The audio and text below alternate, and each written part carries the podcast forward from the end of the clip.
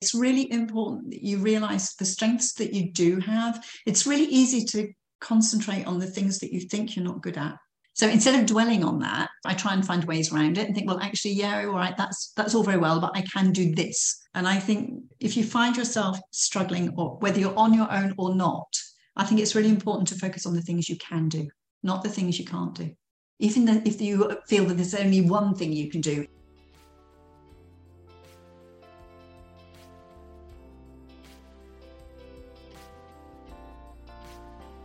Hello and welcome to the Feel at Home in France podcast. This podcast is about and for expert women who share their experience and insights on navigating French culture, customs, and lifestyle.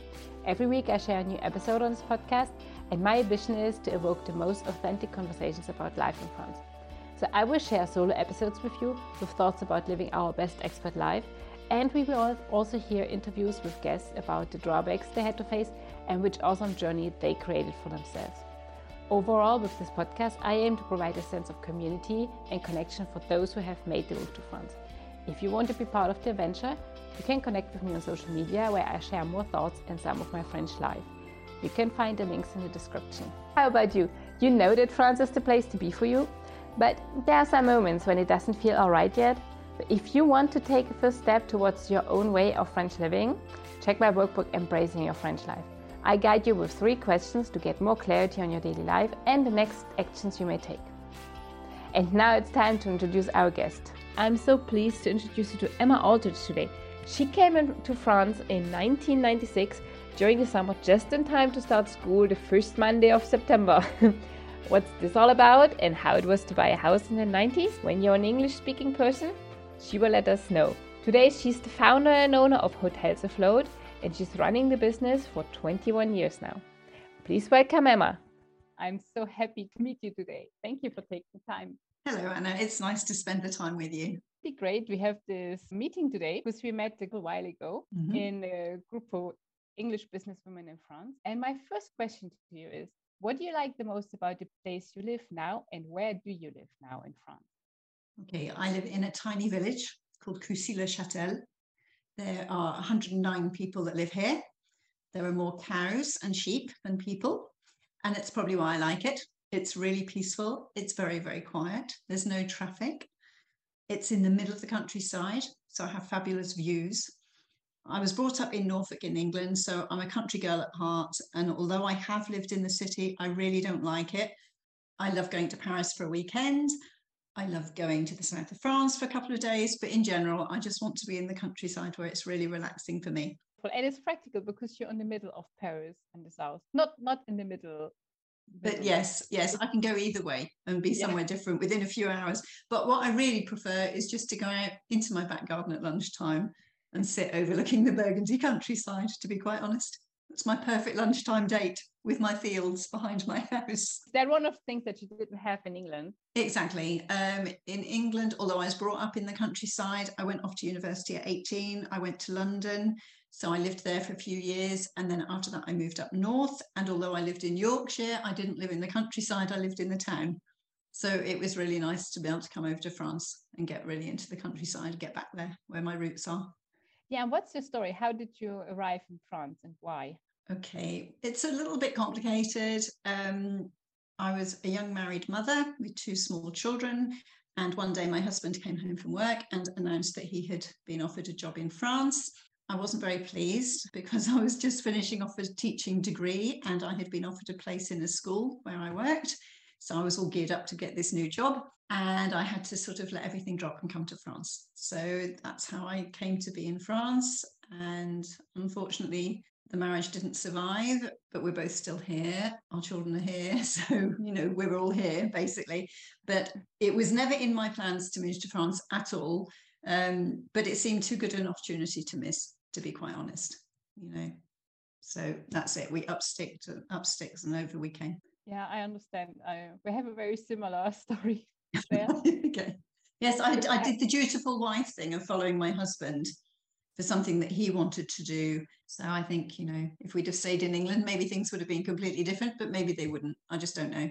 But yes. No, we don't know at all. I always No. like to say that I didn't go to France because it was something that I wanted, but I Mhm. followed the family. It was the decision for the family to go to France, but in the same situation. Okay. So my husband at that time he was offered work in France, so we went here. But he is French. He just had lived very long time already in Germany. Okay. So So it's a little bit different. You you were sort of you were coming to a known entity, whereas we were coming to something that was completely foreign to us in every sense of the word.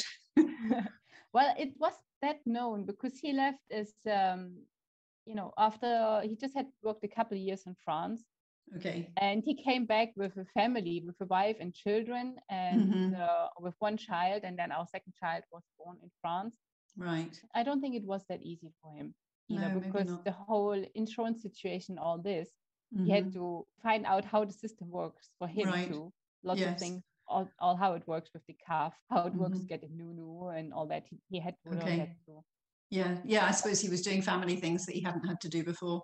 yeah obviously we didn't have the language barrier this No. because i hardly spoke any language back uh, I think I hardly spoke any french back then Right. But- so how long did it take you to learn? I would say one year until i was quite fluent Yeah. and how it was it for you Probably about the same. I did French at school, so I, I had an O level in French. So before we came over, we did a, a short refresher course at the local university. But I think I learnt most of my French at the school gates, to be honest.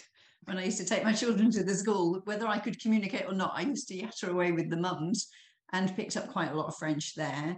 And then because I wasn't needing to go out to work at the time, I used to watch French TV during the day when my children were at school. So I would watch a film in the afternoon and I would put English subtitles on if I could, or I would pick a, film that I knew but watch it in French so that you know it wasn't too laborious watching it because I knew what was going on, but in the hope that I would just assimilate the language.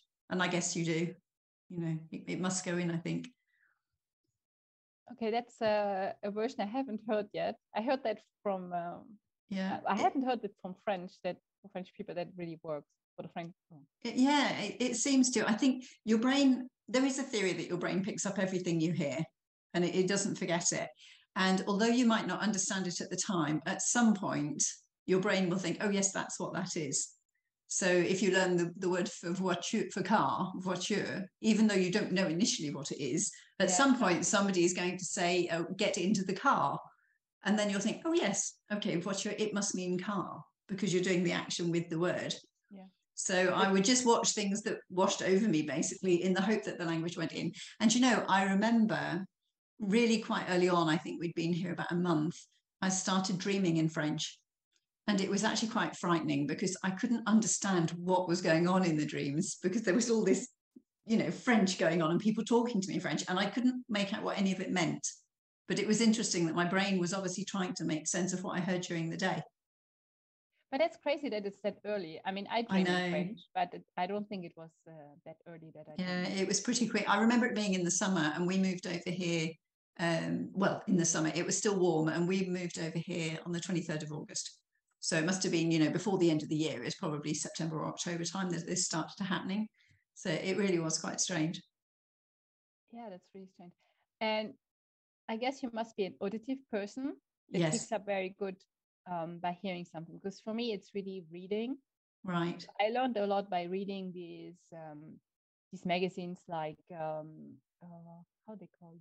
Creative magazines or something Yes, or children okay. books from the library Right. because yeah. back then we lived in Strasbourg and there were- are these really huge libraries and really well um, uh, stuffed with books and games Mhm. and all that Right. and basically I learned with just the short text or reading recipes in French and Right. Yeah. just stuff that doesn't go longer than six lines yes, I think I was learning with my children basically, who were six and five. So I was sort of, you know, doing their reading with them when they came home from school. Um, but I do remember sitting on the beach in the south of France, and it must have been the year after we moved here, with a book, thinking, well, I'll look up every word that I don't know. Well, I would, I'd still be there, you know. So I sort of, I did in the end, I just read it. And in fact, I was talking to my husband about this yesterday. Even now, if I'm reading a book where some of the names are really long of people, I just sort of flick over it because yeah. I can't work out what they are. And I think I did that in French. You know, a lot of the words I just sort of, well, I don't know what that is, but never mind. It doesn't affect it too much, you know, and I would just carry on regardless. But yeah, I think so. Um, what I hear, um, definitely auditory, but I'm also very visual. Um, so if I see something often enough, eventually my, my brain makes sense of what it is, I think. So and after your language battle, um, so you already said that the marriage with the husband that you came mm-hmm. over didn't last. No. But what was like, I don't know if there were several, but what was like the biggest or challenge for you in France uh, during the last uh, year? Okay. At the beginning, I think the biggest challenge for us was schooling. Um, our children had already been to school in England and they're bright and they had already learnt to read and write and to do basic maths. So when we arrived in France and they had to sit in a classroom and draw circles and do exactly the same as every other child, they found that very taxing. And uh, my son just completely turned off school. And that can, unfortunately, that continued all the way through school. Um, he finally came out of school, I think he was 19 when he finished. And he's now back at school and he's 30 because he's now decided that actually, yes, he does like studying and he's doing a master's, which is brilliant. But the French schooling system really didn't work particularly well for him. But I think it was basically because right at the beginning, he was made to feel as if he um, didn't fit in and uh, was obviously a bit daft because he didn't want to follow the a particular way of learning and my children were used to, to learning um, in very much a hands-on and a group situation and all of a sudden obviously that stopped. So that it was very difficult for him. Uh, my daughter's a high flyer and by, by, the end of the first term she was top of her class. So this was really chalk and cheese. Um, and it stayed that way and she finished school early she finished at 17 and she went on to do her master's straight away. So she finished her education much earlier than nathan. But it's it, it wasn't so much i mean i think the french system is really good if you're a typical child. If you're an atypical child there are issues that you have to try and address i think.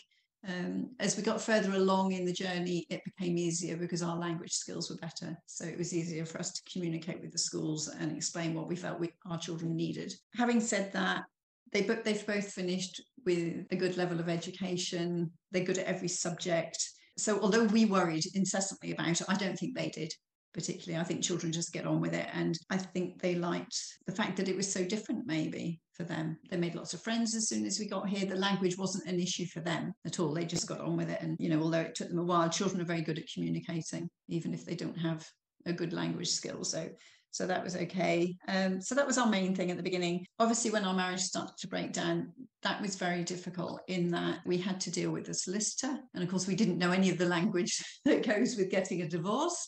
So that was complicated. Was it very early after arriving in France? No, I'm trying to think how old my daughter was. I think she was 11. So it was about five years four or five years when things started to, to break down. So yeah, we had to to try and find a way around that. It was a it was a relatively amicable divorce, but even so, you know, there, there was lots of paperwork that we had to do. We had to go and speak to people we'd never seen before, and it was a language that we didn't know.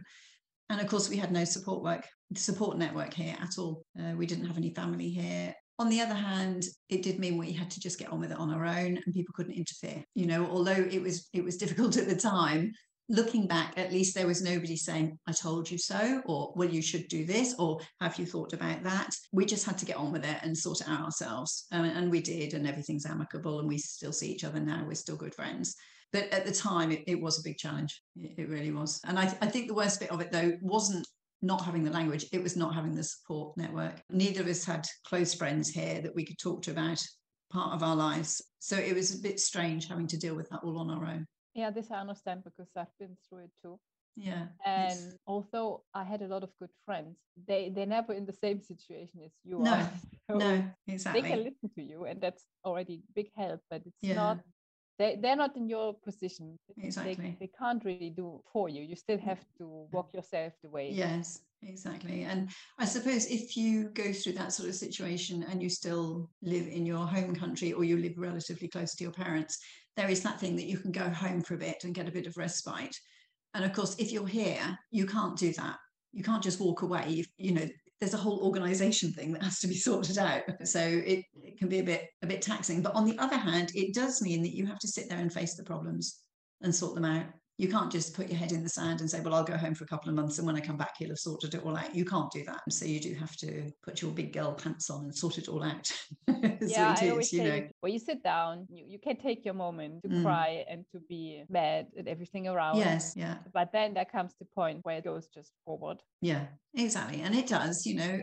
The other thing that we found difficult, which goes back to when we first moved here, in fact, was finding a house that was very difficult because in the United Kingdom, if you want to go and buy a new house or if you want to look at property, you literally go to the local estate agent and you explain what sort of thing you're looking for. And there they sit with their books and they open them for you and show everything that they think you might be interested in.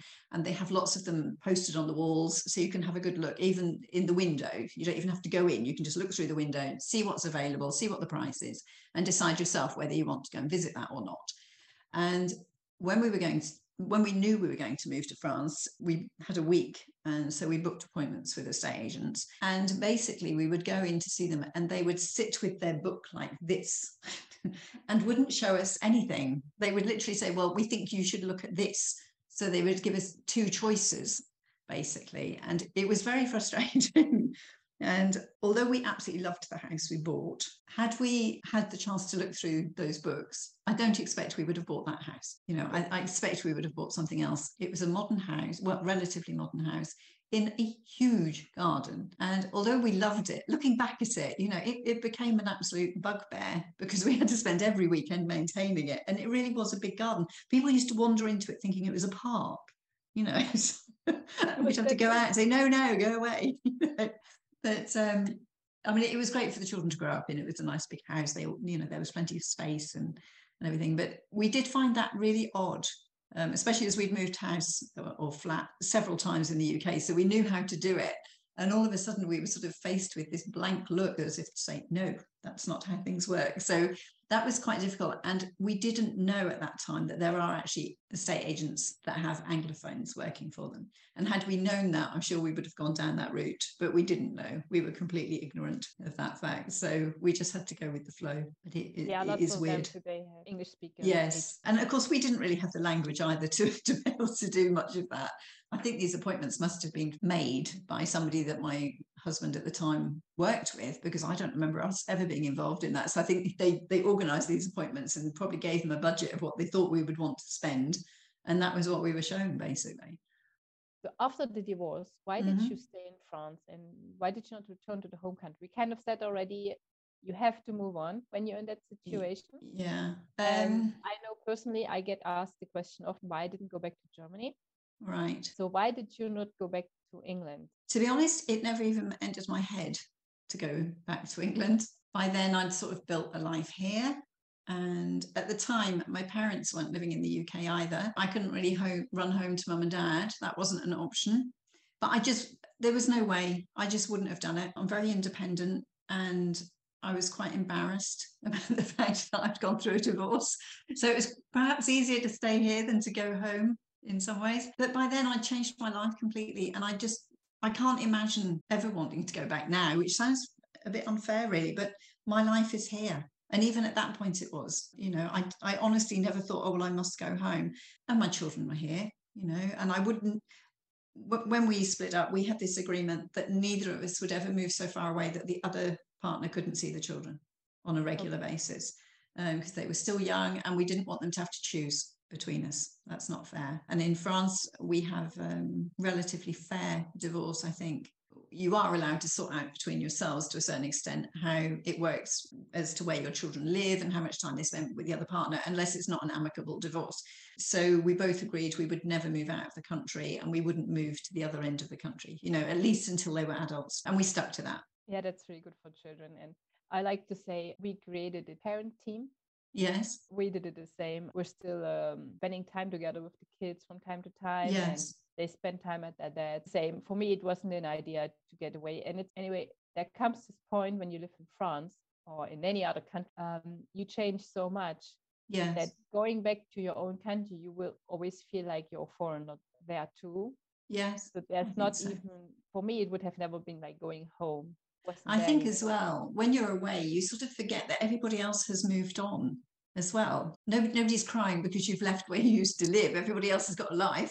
And if you moved back after a certain length of time, you wouldn't fit back into the life you had before. You'd have No, to start all over again. Yeah, that's you? it. You don't know. find what you left. No, exactly. I know what you mean. It, no, you you wouldn't. It would be completely different. And although I have some friends that I have kept in contact with, I know that deep down, you know, if, I went over to meet them, it, to see them, it would actually be quite weird now because so much has happened and changed. I mean, it's it's 27 years since I left the United Kingdom, and it, it would just be so weird if I just popped in to see somebody because it's like, how do you catch up on 27 years worth? It would be really weird, I think. And although I have friends, you know, via Facebook, as we all do social media, you know, we keep up with people that we went to school with and things like that. It's not the same as flesh friends, as I would call them, you know, real people that you see on from time to time. People's lives do change and move on, you know, and I'm not the same person as I was all that time ago. No, we all change. And I like to say that now when I go home and the attention that I can give to the people that I see when I go home and Mhm. that they the time that they take to see me. Yeah. If I would live near them, there wouldn't be that attention all the No. time. So No, it wouldn't be the same. You, exactly. you could have the possibility to see them more often, but it would not be the same feeling like No, I don't them so. now when you when you go home and Yeah. and yeah what we already said through the difficult situation. so there are friends that can listen to us but then you kind of have to rely on yourself to go through the Yes. thing but was there something that particularly helped you to um, to be strong in these situations I guess in some ways I I'm quite proud, I think. And I wouldn't want anyone to think I was being a wimp and failing. And I certainly wanted to give a good example to my children in that you don't have to depend on somebody else. You can be your own person, you can survive on your own. I'd already sort of had to say goodbye to the career that I thought I was going to have because in England I trained to be a teacher and I was on the brink of starting my career when we came to France, I, I couldn't use that. So I didn't work for several years. And when after the divorce, I decided, well, that's it. I have I have to have a job now. I need to work. And I, I found a job. And from that, I decided to create my own company. There were two things in that. One of them was to be completely independent. So I didn't have to ask anybody for help. And the second thing was so that my children could see you can do this on your own, particularly for my daughter. I think for, for boys, it's perhaps not as important because boys grow up thinking that they're going to be the uh, be all and end all. they're going to be in charge of everything. You know, it's Yeah. in their nature maybe. Whereas girls don't don't grow up thinking that. I think they they need role models more maybe to see that they could actually be anything they want. Um, they don't have to be a wife. They don't have to be a mother. They don't have to be a stay at home mum if they don't want to. They can be a career woman. They can be a combination of all those things. But I think unless they see that, it's very easy for them to think, well, actually, that's not for me. So I was really determined they were not going to see this sniveling wreck. However, I met, might have felt inside at certain points, I didn't want them to see that. I think I'm fairly self-reliant. Although I do talk to other people, I don't I don't talk to other people in a great deal of depth about feelings. I do with you, Anna, but that's fairly rare. in general, I don't. Um, you know, and i extremely appreciate but in, in general, I don't. I'm, I'm quite a private person, I think, and I deal with things in my own way. But I make time for myself as well. I think that's a big difference. If you're, I think when you're going through anything that's traumatic, even if you've chosen that path yourself, because it was me that walked away from the marriage, I think you still need to take a lot of time for yourself to lick your wounds, to get over it. Self care is really important. However, you find that, I think you have to do things that please you. So I did a few things. I learnt to tap dance which I had always wanted to do. So that was it. I said, right, that's it. I've got my own money now. I'll do what I like. So I went to tap dance lessons. Um, I got myself fit. Uh, I went to the gym. I went swimming a lot. I went walking. I got myself a dog. So I sort of did the things that before it would have been hard to fit them in, maybe, but also I wouldn't have done them maybe because they would have been too much too time consuming, maybe, when I was married. Whereas once I was free to do whatever I liked, I sort of, as well as working and then building up my business, I said, no, I have to do things that are just for me. And I hadn't really done that before, not for a very long time. And by the time I set up my business, you know, I'd been an adult for a long time and I had spent most of that being a parent, really. And I absolutely adore being a parent. But sometimes you need to do things that are just for you, I think. Yeah, but I love that you tell about this because you just said you wanted to show your daughter by creating this business that she can do whatever she wants. Mm. But also showing our daughters, because I have a daughter too, that it's important and that you have the right to allow yourself to do things yes. just for yourself. Yes. It is absolutely crucial because it's something that it's not taught to girls. Mm-hmm. It, it's taught to um, boys more than to girls. Yeah. Yeah. I think that's also one of the reasons why when we are mothers, we do not take this time for ourselves. Mm. Because it's at least from what I experienced, you always feel guilty taking this time for yourself. Yeah. So even like um, I also had this period in my life where kids went to school. My husband back then he was at work, so during mm-hmm. the day I kind of had this time for myself. Mm-hmm. Yeah. But I always thought I have to fill it with hundreds of things that are yes. not for me. Yeah. So doing yes, housework, cooking, all those things. yes. Yeah, going and helping out in associations, also doing everything for other people, but not really taking real time for yourself. Yeah. Taking the guilt off from this. Yes. Yeah. Because I think it, we all need that. We all need that, that bit of time where you could, where it's just for you. You know, um, sometimes I just go and sit in the garden with a book, and I've got you know 25 things on my to-do list which i should be finishing by five o'clock but i just need half an hour on my own you know without any anything else. And that's it. I, I will do that now. Um, it's taken me a long time to learn that. And i think as women we are guilty of that. We tend to think no i must be busy all the time. I've got this that and the other to do. And sometimes we just need to stop you know and slow down chill out you know. Yeah and um, fill up our resources. Yes. There was one thing that you told me about once that we met. It was your when you created a business, like mm-hmm. right before creating it, you talked to your parents about it, and then your dad said something to you. And yes. it was so lovely. I don't know if you want to share it with yeah, everybody, but yeah, that's fine. I just thought it's such a great thing that he told you. Yeah. It's quite funny really looking back about back about this because when I was still at school, I was trying to decide what I wanted to do. And every idea I came up with, my dad had an objection. And one of the things I really wanted to do was to be a librarian because I loved books and I thought this meant I'd be able to sit in a corner and just read all day. And my dad says to me, You talk too much, you can't be a librarian because these were the days where if you went into the library, you were not allowed to talk. So that was that off. And then I decided I would like to join the Wrens. And this is because I was a musician and I thought it'd be really good just to be employed by the state and to be a musician. At this point, my dad said, Yes, but you get seasick, which is true. So that was that out as well. I eventually settled on, well, I'll be a teacher then. So that was okay. And I did do that for a few years. But when I came up with the idea of my business, I'd been working for another company. They weren't the nicest of employees, but then employees aren't there to be nice, I suppose. But even so, I, I, felt I was being put down and wasn't really appreciated for the skills that I had. So I got this idea in my head that I could probably do this on my own. But it was a huge step because it meant I would have no regular income. I couldn't guarantee it would work. At the time, I didn't have my own home. So I was having to pay rent. So there was lots of things that were sort of weighing on my shoulders as to whether I should do this or not. I thought, well, I'm going to have to sit down and speak to my parents because if, any, if anything goes really wrong, I'm going to have to ask them for help. So I gave my dad a call and my mum, and my dad said, if you don't try it now, you will never know. And I thought, yeah, that's probably true.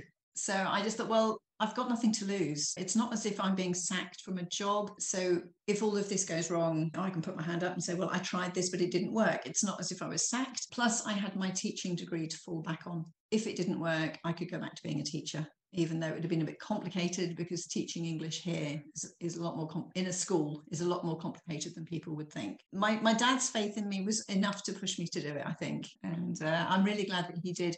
And in fact, recently he told me, which really made me laugh, and I was rather surprised. He said he thought I had done the best out of the four of us, sibling wise, um, four siblings. And I think what he meant by that was that I had been the bravest maybe. I might not be the most successful of us, I don't know. And we're all very different. We've done different things. My sister is a nurse and she runs a health team, so she's very successful. My younger brother is an accountant and he's brilliant at his job. And my older brother works in forestry and he runs a division. So we're all high flyers from that point of view, I suppose. But. I think my dad meant I'm the bravest in that I'm not employed by somebody else. I don't do anything really incredible that nobody else can do, but I'm completely self reliant. At the end of the day, the buck stops with me. So I have to get it right. The money comes because I work. It won't come if I don't. I don't get paid holidays. so, so when he says he was the most proud of me, I don't think it was, um, uh, I personally don't think I'm better than any of the others. It's not that. And I don't think he meant that. But I think he means I was brave enough to do it. But I wouldn't have been if he hadn't have said go for it. I don't think. He, he said, What have you got to lose? And I think you, sometimes you just have to take life like that. None of us know what's around the corner. It's important about what said, mm. but sometimes it's even more important who says it. Yes, if my brother or my sister had said it, I think I would have still been, oh, I don't know, I don't know what to do. But because my parents had faith that I could do it, I, I guess it just gave me the, the nudge that I needed. Yeah, if it comes together, the right thing from the right person, it can just re- recreate magic for. Yes, I think so. You know, I mean, I will always be grateful that they told me to do that. Really, you know, that they supported me and said just go for it. Um, and at the time, I mean, I, I was only in my late thirties, and I'd still got my whole career ahead of me, really. I'd still got at least another 25 years to go. So it, it made sense. It would have been, I, I, guess it would have been quite easy to say, well, perhaps I'll just find something that's relatively easy, to do a really, not mundane, but, you know, a day to day job like everybody else. But I don't think it would have been as exciting or as fulfilling to be honest, as running your own company. Is this part of the, that you would say today, one of the biggest blessings that your move or your staying in France has brought you is really this, yeah, this strength yeah. to do your own thing, to create this company, just to go ahead with the plans that you have? Yes, absolutely. I would never have done this if I was still in the UK. I'd probably be head of a department in a in a school because that's what I trained to, to do. And that was my goal to be head of the English department. And I dare say I would be loving it. But on the other hand, I might have suffered from burnout, you know, and quit after 10 years, the way lots of teachers do. My life would have been completely different if I'd stayed in that. And I would not have had the freedom that I have. You know, there is a certain freedom lying in bed in the morning and saying, or looking at my phone and saying, oh, well, somebody's just paid for a cruise, so I don't need to get up just yet, for example. you know, I can say, I've done my day. That's all right. i am not going to go until midday today. I'm actually very hardworking and I'm usually at my office by nine o'clock in the morning. And it's very rare that I finish before eight o'clock at night. But I can take time out during the day if I want. Last Friday, I just said to my husband, I'm tired. It would be nice to go out and meet some friends. So that's what we did. We just, you know, closed up at midday. We worked from eight in the morning till midday, flat out. And then that's it. I said, that's it. We closed the office and off we went. And you wouldn't have, I wouldn't have that freedom if I was in the UK. You know, I'd be stuck at the school and then I'd be lugging all my marking home and and I think whatever work I was doing in the UK, I cannot imagine that I would be running my own business because the opportunity wouldn't have been there, the need wouldn't have been there. And I think having said that, I think my teaching background really helped me because I was used to being very organized and dealing with lots of different problems. Because when you're working with 30, 34 children in a classroom, there's 16 potential problems at any one moment. So I was quite used to having to split myself in lots of different ways and find solutions and be relatively independent in that sense. I guess that background really helped when I set up my own business because I knew I could do it. It would take a lot of hard work, but I could deal with problems. I could find solutions. I can put on a happy smile every day for my clients, even the days where I don't want to. But yes, it is probably my job is the biggest blessing overall. Having said that, from my job, it means I have time that I can spend with my family and friends that I might not have if I didn't have the sort of job I've got. My family decide to come and visit. If my daughter and or my son decide they want to come over during the week for any reason that they can, I'm, I'm here because I work from home and I can decide to, you know, take a long weekend to spend with them because it's me that controls the time I do. Uh, I, I wouldn't have that in any other job. Yeah, but I think it's a great example, like going from being in a difficult situation and just making the best out of it and actually it's becoming a blessing for oh absolutely and the source of all the other good things that you can make out of it and that's just yeah. uh, a really yeah it's a really great example of yeah what we are able to do when we're in in the position of uh, choosing yes opening doors for yeah. ourselves and also through my job i met my second husband and i wouldn't have met him if not so. yeah and you met him what like 10 years ago, I think. Well, you met uh, earlier, but you're married. Yeah. Uh, we've, been, we've been married eight years. We've been married together 10, we've been together 10 years, but we've actually known each other a lot longer because he started doing work on my website for me, I think about 16 years ago. I'm not really sure. I've sort of lost track of time, but I think it's 50, about 15 years ago. And for the first couple of years, we had never even seen each other you know, I would send him some money and he would do some work. And that was how it worked, really. Um, and that was through a mutual friend that I discovered his his uh, ability in doing websites and things. So I would never have met him if if it hadn't have been for you know this series of events, which is quite strange to think about it. Really, you know, how how many things wouldn't have been if I hadn't made that decision or had you know if we hadn't moved to France. I mean, I you know my life would have been completely different. I'm not saying it would have been worse. I, I don't know. None of us know, do we? no, we don't but, know. You, you know, it, you know, from one decision, from my husband coming home that day saying, I've been offered a job in France, everything has changed. Nothing is is how it was. But and isn't it like looking back at these things, because for me it was similar. He just said, "Well, how how about moving to France?" he mm, came yes. home like, "How about what do you feel about moving to France?" And you know, there's with with these kind of questions, there's always so many fears mm-hmm. that go with it, and then at the same mm-hmm. time, you turn around and you see that doors yeah. that had been around you, some of them are starting to opening at that moment, yes. and so on and so on. And it's just like, it's just when you're in the middle, you're just keeping the trust in yourself. That's yes. the best way yeah. to to to go on and and and look forward and say okay there, there will be something else and that will be good. Yes exactly. And i think you have to believe that. You have to the worst thing you can do is in any situation i think if you know if things aren't going well is to put your head in the sand. You know things aren't going to get better if you just sit there. You know you you have to be proactive. You have to get out there. You have to sell yourself whether that's you as a human being, you as a friend, you as a businesswoman.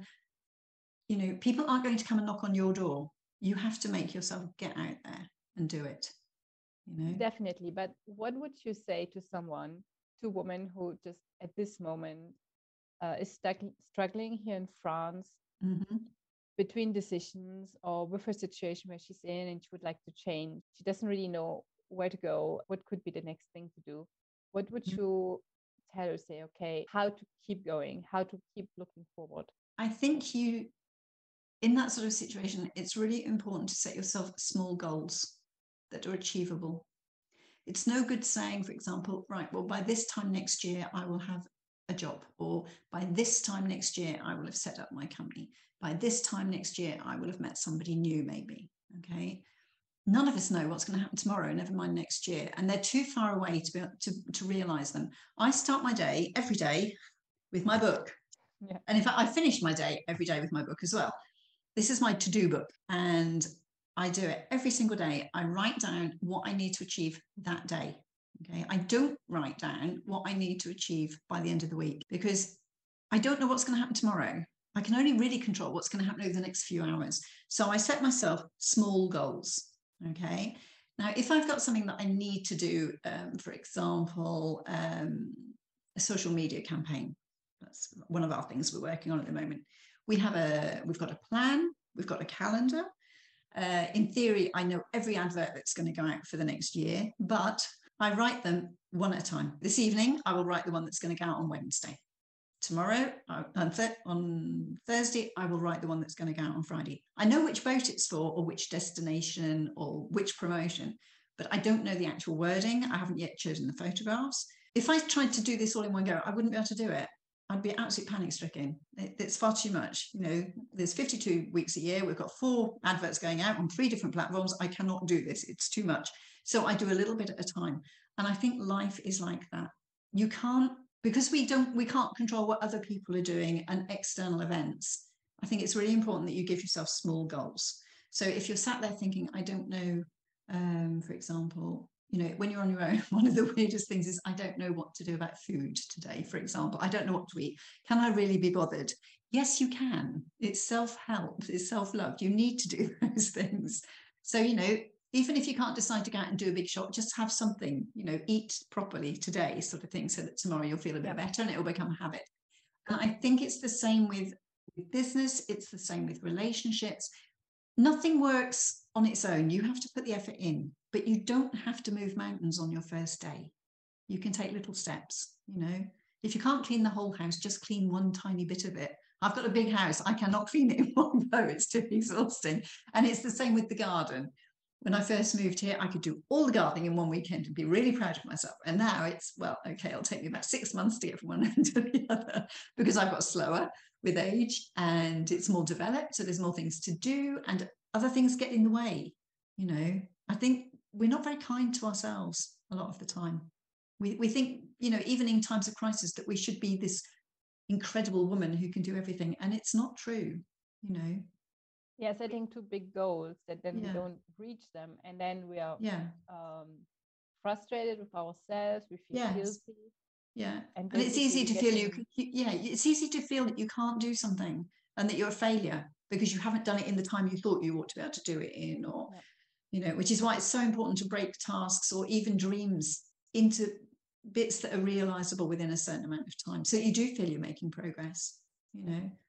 Um, for anyone who's ever had to go to physiotherapy, you, you know, you'll know you can't walk into the physiotherapist not being able to stand up straight and come out straight. That's not going to happen. You know, it's going to take a lot of sessions to to mend your body, and it's the same with your mind or your heart. It takes a lot of effort, you know, and it's little steps.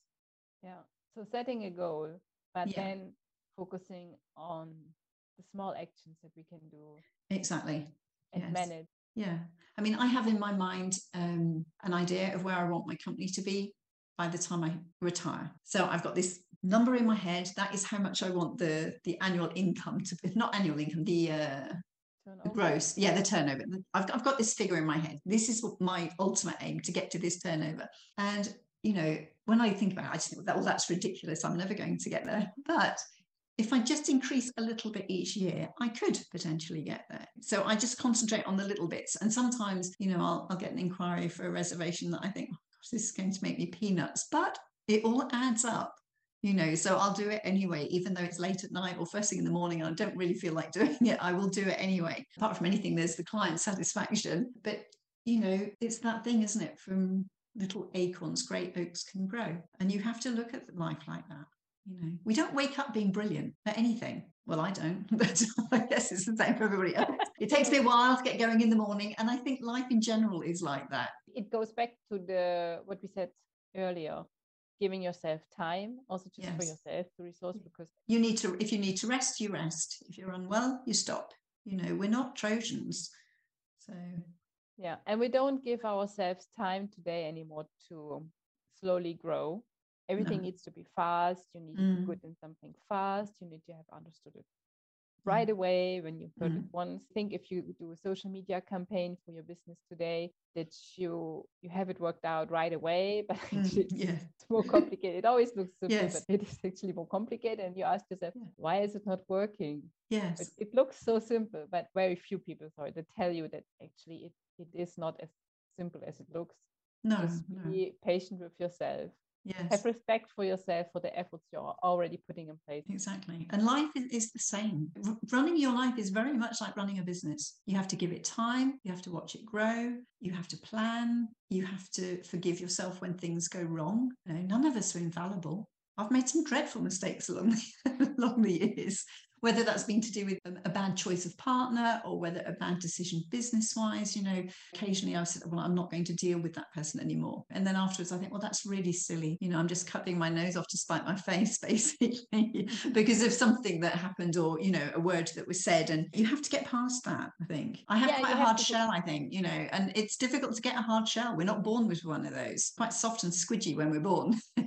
You have to sort of get tougher as you get older i think maybe and with experience Yeah, tougher, but without losing the connection to yourself. exactly yes yeah none of us So want to be that's unpleasant um, we have to be careful with the word tough because often today people are tough, but it's because they're disconnected from your from their Yeah, emotion. So that's yeah. just not at all what we're looking for. no no exactly Doesn't help Uh, you. no And always be forgiving for the errors that you made in your life. Goes back to the Lord, Yes. but really be forgiving because at the moment that you make the decision, at this moment, that it, it was the best decision that you could take. Yes, exactly. I sometimes think, well, if I hadn't have done that, then I wouldn't have all of this that I'm enjoying now. I mean, I still have guilt about leaving my first marriage. And really, it's ridiculous. He's happy. He's happily married with somebody else. I'm happily married with somebody else. Our children have survived. They're normal, you know, but I still have that that guilt. And I, I think I don't even know why really. But you know, I understand, it's and it's, it's, not your guilt. And I believe because I, I know the same feeling, but I believe it is not your your guilt or our mm. guilt. I think it's guilt that comes either from um, it's either mm. transgenerational, mm. Yeah. so it comes from um, further back in our family, yeah, um, and the other part is society. Mm. And that's just uh, so it, it is not your guilt. No, it's it's, it's, it's something just, yeah. that imposed in us. Um, yes, yes, you shouldn't have done this, even though who is to say what we should do, really? but yeah. yes, yeah, I think you're right, actually. Um, yeah. You know, and and I don't, I mean, we all get together at Christmas, you know, my ex husband and, and all our children and my current husband, and we have a whale of a time and everything's fine. And I don't think any of us would say, oh my God, well, you really shouldn't have done that. You know, it was awful thing to do. I don't think ever crosses anybody's mind, but it's just, you know, it's like a little grain, isn't it? That's inside and it takes a while to, to get rid yeah, of that, I suppose. Um, and I mean, now I wouldn't, although, you know, obviously we come to crossroads in our life where you have to decide, are you going to do this or are you going to do that? If I had to lose what I've got now, I wouldn't change anything. I d- I don't want to lose what I've got now. I'm happier now than I've ever been, despite running a business. that may be because of, you know, because I like being in control, I think. I, th- I, think anybody who's struggling, it's really important that you realize the strengths that you do have. It's really easy to concentrate on the things that you think you're not good at. Um, I'm not good at mixing with people. Um, I'm not good at picking up the phone. Um, I don't feel comfortable in a crowd. There's lots of things that lots of people don't like doing or they feel uncomfortable. But it's important to, instead of saying that, to say, I'm really good at speaking uh, face to face for example rather than having to call people on the phone. I find i find maintaining friendships over the phone quite difficult because you can't see the person. So you can't see their reaction to what you're saying. They can't see your reaction. I find things face to face much easier. That's the sort of person i am. So instead of, instead of dwelling on the fact that I hate having to pick up the phone to call somebody in French because it's not my mother tongue and they might say something I don't understand, which is a bit daft because I probably will understand, but it's still in the back of my mind. So instead of dwelling on that, I try and find ways around it and think, well, actually, yeah, all right, that's that's all very well, but I can do this. And I think if you find yourself struggling, or whether you're on your own or not, I think it's really important to focus on the things you can do, not the things you can't do. Even if you feel that there's only one thing you can do, if that one thing is today you can get up and brush your teeth, then that's fine. You you know you have achieved something. We seem to live in a world where we punish ourselves for not being 100% all the time. Yep. We're not. Nobody is. Social media has a lot to blame for, I feel. Yep. You know, there's, there's a lot of responsibility that I could blame on social media for all sorts of things. And although I'm using it as a marketing platform, I'm certainly not saying, well, if you don't have this holiday, you're going to be useless. You know, whereas a lot of social media does seem to be rather like that. You know, if you don't have beautiful hair or no spots or this, that, and the other, then you're failing in some way in life. But yeah, for anyone, I would say just try and concentrate on the things that you are good at. There's lots of things I can't do, lots of things I, I think, oh God, no, I'm useless at that. You know, for every one thing I can't do, there's 10 that I can do and that's not because i'm brilliant it's because the way that's the way we are and if you actually sat down and wrote down the things you can't do it would actually be quite a small list in comparison to what you can do, don't you think? Yeah, I'm. Je suis d'accord. Mm. yeah, voilà. Yes. No, I, I think most of us are like that. Concentrate on things we can't do. Yeah, it's apparently it's this brain failure kind of. yes. Yeah. I mean, I have this thing of saying I don't like change. And actually, change is a wonderful thing. You know, if, if the world hadn't changed over the last 30 years, well, for one, I wouldn't be running my own business because the internet wouldn't exist in the way it does.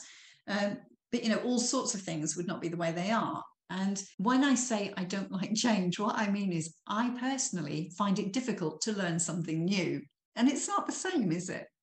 You know, yeah. I have a fear of not being able to do something. So if I have to change from using a Microsoft program and all of a sudden I've got to use Excel to do something, there is instant panic in my brain. and I'm like, I can't do that. Well, of course I can. It's going to take me longer and I've got to learn something new, but I am capable of learning it.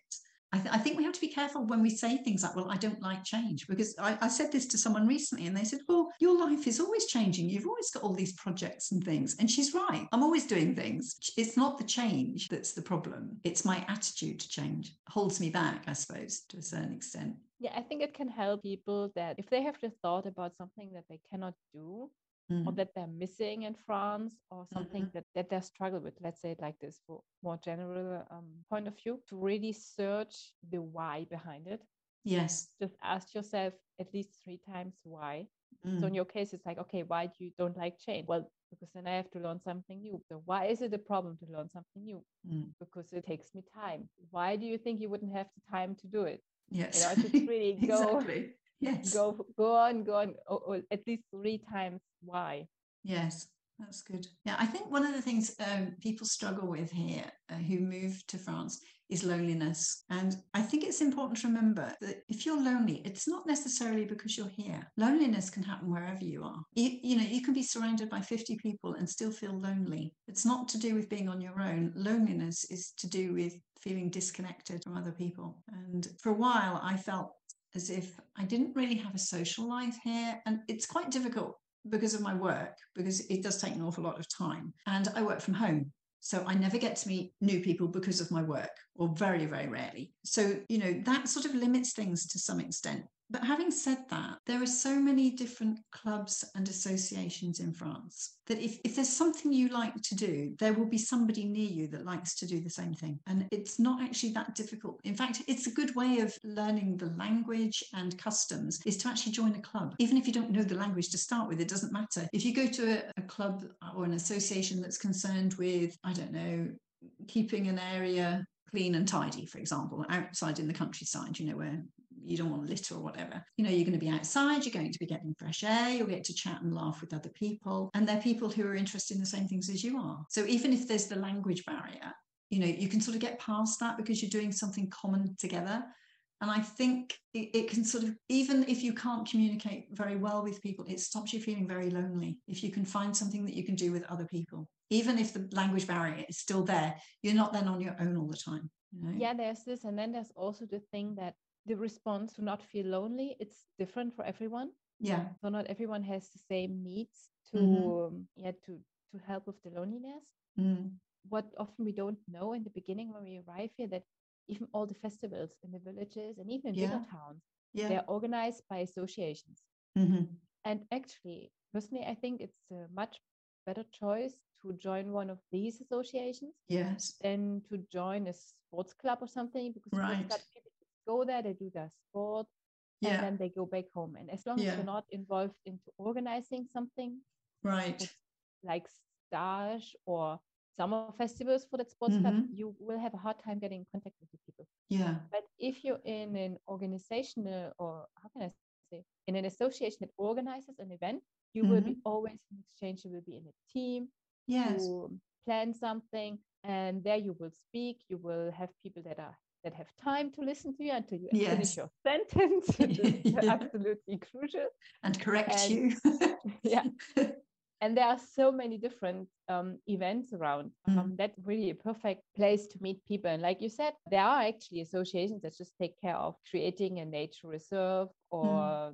I don't know, we live next to regional park here, so there's mm. lots of nature associations yeah. and all the festivals around they are all organized by associations. Even if the yes. town is part of it you just go to the mairie and then you can get information about different associations that are involved in right. organizing it. Yeah in fact our we have a new mayor in our village. I think she's been the mayor for two i think this is her second year now.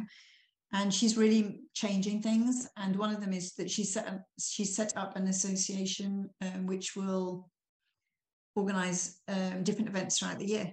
And I keep thinking I really ought to go and join. ought to be the opt word. I will do get I will get round to doing it. Um, it's just we've got a lot on our plate at the moment, but once if, once the plate is clear, then I will go and do this. And I think it is a good idea because it means people will actually start calling on me to ask me to do things, which will be nice, rather than me feeling, well, I, I don't know if I should volunteer or, and it's a way of meeting other people in the village. Although it's a tiny village, I don't know everybody that lives here. you know, and they, they don't know who I am necessarily. They might say hello if, we're out walking or whatever, but um, we don't really get to know. It, it's quite different when an um, an English or maybe a German, I don't know. But when you go to live in a small village where everybody's French except you, our, our village is very welcoming. But a lot of the families are related to each other. So their social life revolves around each other, really. So I, I think joining the association to help with organising the fêtes and things will probably be a good thing. Get in there, you know. Yeah. But get involved. I don't think it makes a big difference if you move there from Paris or if you move there from England or Germany. No, maybe not. It's just that you're the outsider to start. Yeah, with, you're the you? outsider, and that's Yeah. a very French thing. Um, French circle is like when they move. Mhm. So, like where I live, there's a lot of French move from bigger cities Oh, okay. area. So they're needing a friend Yeah, as they arrive. Yeah. Yeah, they are open to new friendships Right. to create friend local friendships. Yeah. And Funnily enough, though, it's do you know it's one of the things I like most about the French, the fact Which- that they are so family orientated. I think it's really nice. Okay. You know, they look after their own. Uh, I I do think that's really nice. I mean, in our village, there's um, three generational families, Okay. you know, and they still all all get together on a Sunday, have their meal together, and I see them going up and down, checking on each other. You know, uh, it's very sweet. And I don't know if that still exists in England, but in England, people tend to disperse much more from their families. You know, they live much further away, so they're not, you know, on the doorstep. Whereas here, there's literally, I think there's four or five different families in the village who've got two or three generations, and it's incredible, and it's it's just very very sweet. But it, as you say, you know, that comes before everything else. So it does make it quite hard for the outsider, but you have to keep an open mind, I think, and you know, try and get involved. Yeah, I think with the family thing, you have both extremes, like where Mhm. they just stay in the area and everybody walks and lives around. Yeah. And then the French, what I was surprised to learn when I arrived in France, they just move wherever they find work. Right. Yes. So they make they move, did they buy a house, they sell their house, they move Mhm. Somewhere else, they buy Yes. house, they sell Yes. they move somewhere. else. Yes, I remember us being surprised that um, when we were looking for a house, we were told, well, this isn't a very good time of year to buy because of the mutation. Yeah. What? Whatever. Yes. And this is when people get moved from one area to another because of their work. And Yeah. this only happens in August and September every year, which is really odd. you know, it's like the school year. And to somebody coming from from outside of France, that's a really odd concept. You know, that, that people are queuing up to move in August and September, and that's it. They start their new job in September. you know. Yeah, you know the the book um, A Year in the Mail, and it Mhm, starts yes. with I think I, I don't I read it ten years ago or something, but I think it starts with the year starts the first Monday of September. Yes. I think the phrase in the book, and I didn't get it back then because I hadn't. I read it before moving to France, and I I, I didn't get it at all. I, but Yes. then, a couple of years later, I remember that phrase. Yes. Um, my my hairdresser, I have the same hairdresser all the time, and he always says to me, "Well, if you need to come in September, make sure you book early because c'est la rentrée." And I was thinking, well, we have our haircut all the time, but he says, no, no, all the all the ladies come and have their haircut. You know, it's a very strange concept to anybody else, um, Yeah, but quite yeah. sweet, and you do get used to it, don't you? After a while, everything. But you're right, that's the first the first Monday of the year is actually the first Monday in September. It's funny. I hadn't thought about that for a while because my children aren't at school anymore. But yes, everything revolves around there. It's quite funny. So we're actually already at the end of the podcast. Okay. Then I don't know if you want to share something else with us today. Well, okay. I would say if you're wondering whether to come and live in France, give it a try because you never know. And if you don't try you will never know. Follow my dad's advice. You know, you only live once. Think about what's what's the worst thing that can go wrong. The worst thing that can go wrong is that you make a bit of a fool of yourself and you have to take a step back and find a different way. But you will. You know, you're not going to find yourself in a puddle. So just go for it. That's my advice. It's a great advice. I hope so. Thank you, Emma. You're very welcome, Anna. Have a good day. You too. Thank you so much for You're this welcome. interview. Bye. Bye. Thank you for joining in in today's episode. If you like, you can join my newsletter for the podcast so you don't miss next episode coming up and you will get some insights about the guests that we will have on our show. So for today, I wish you the best and take care.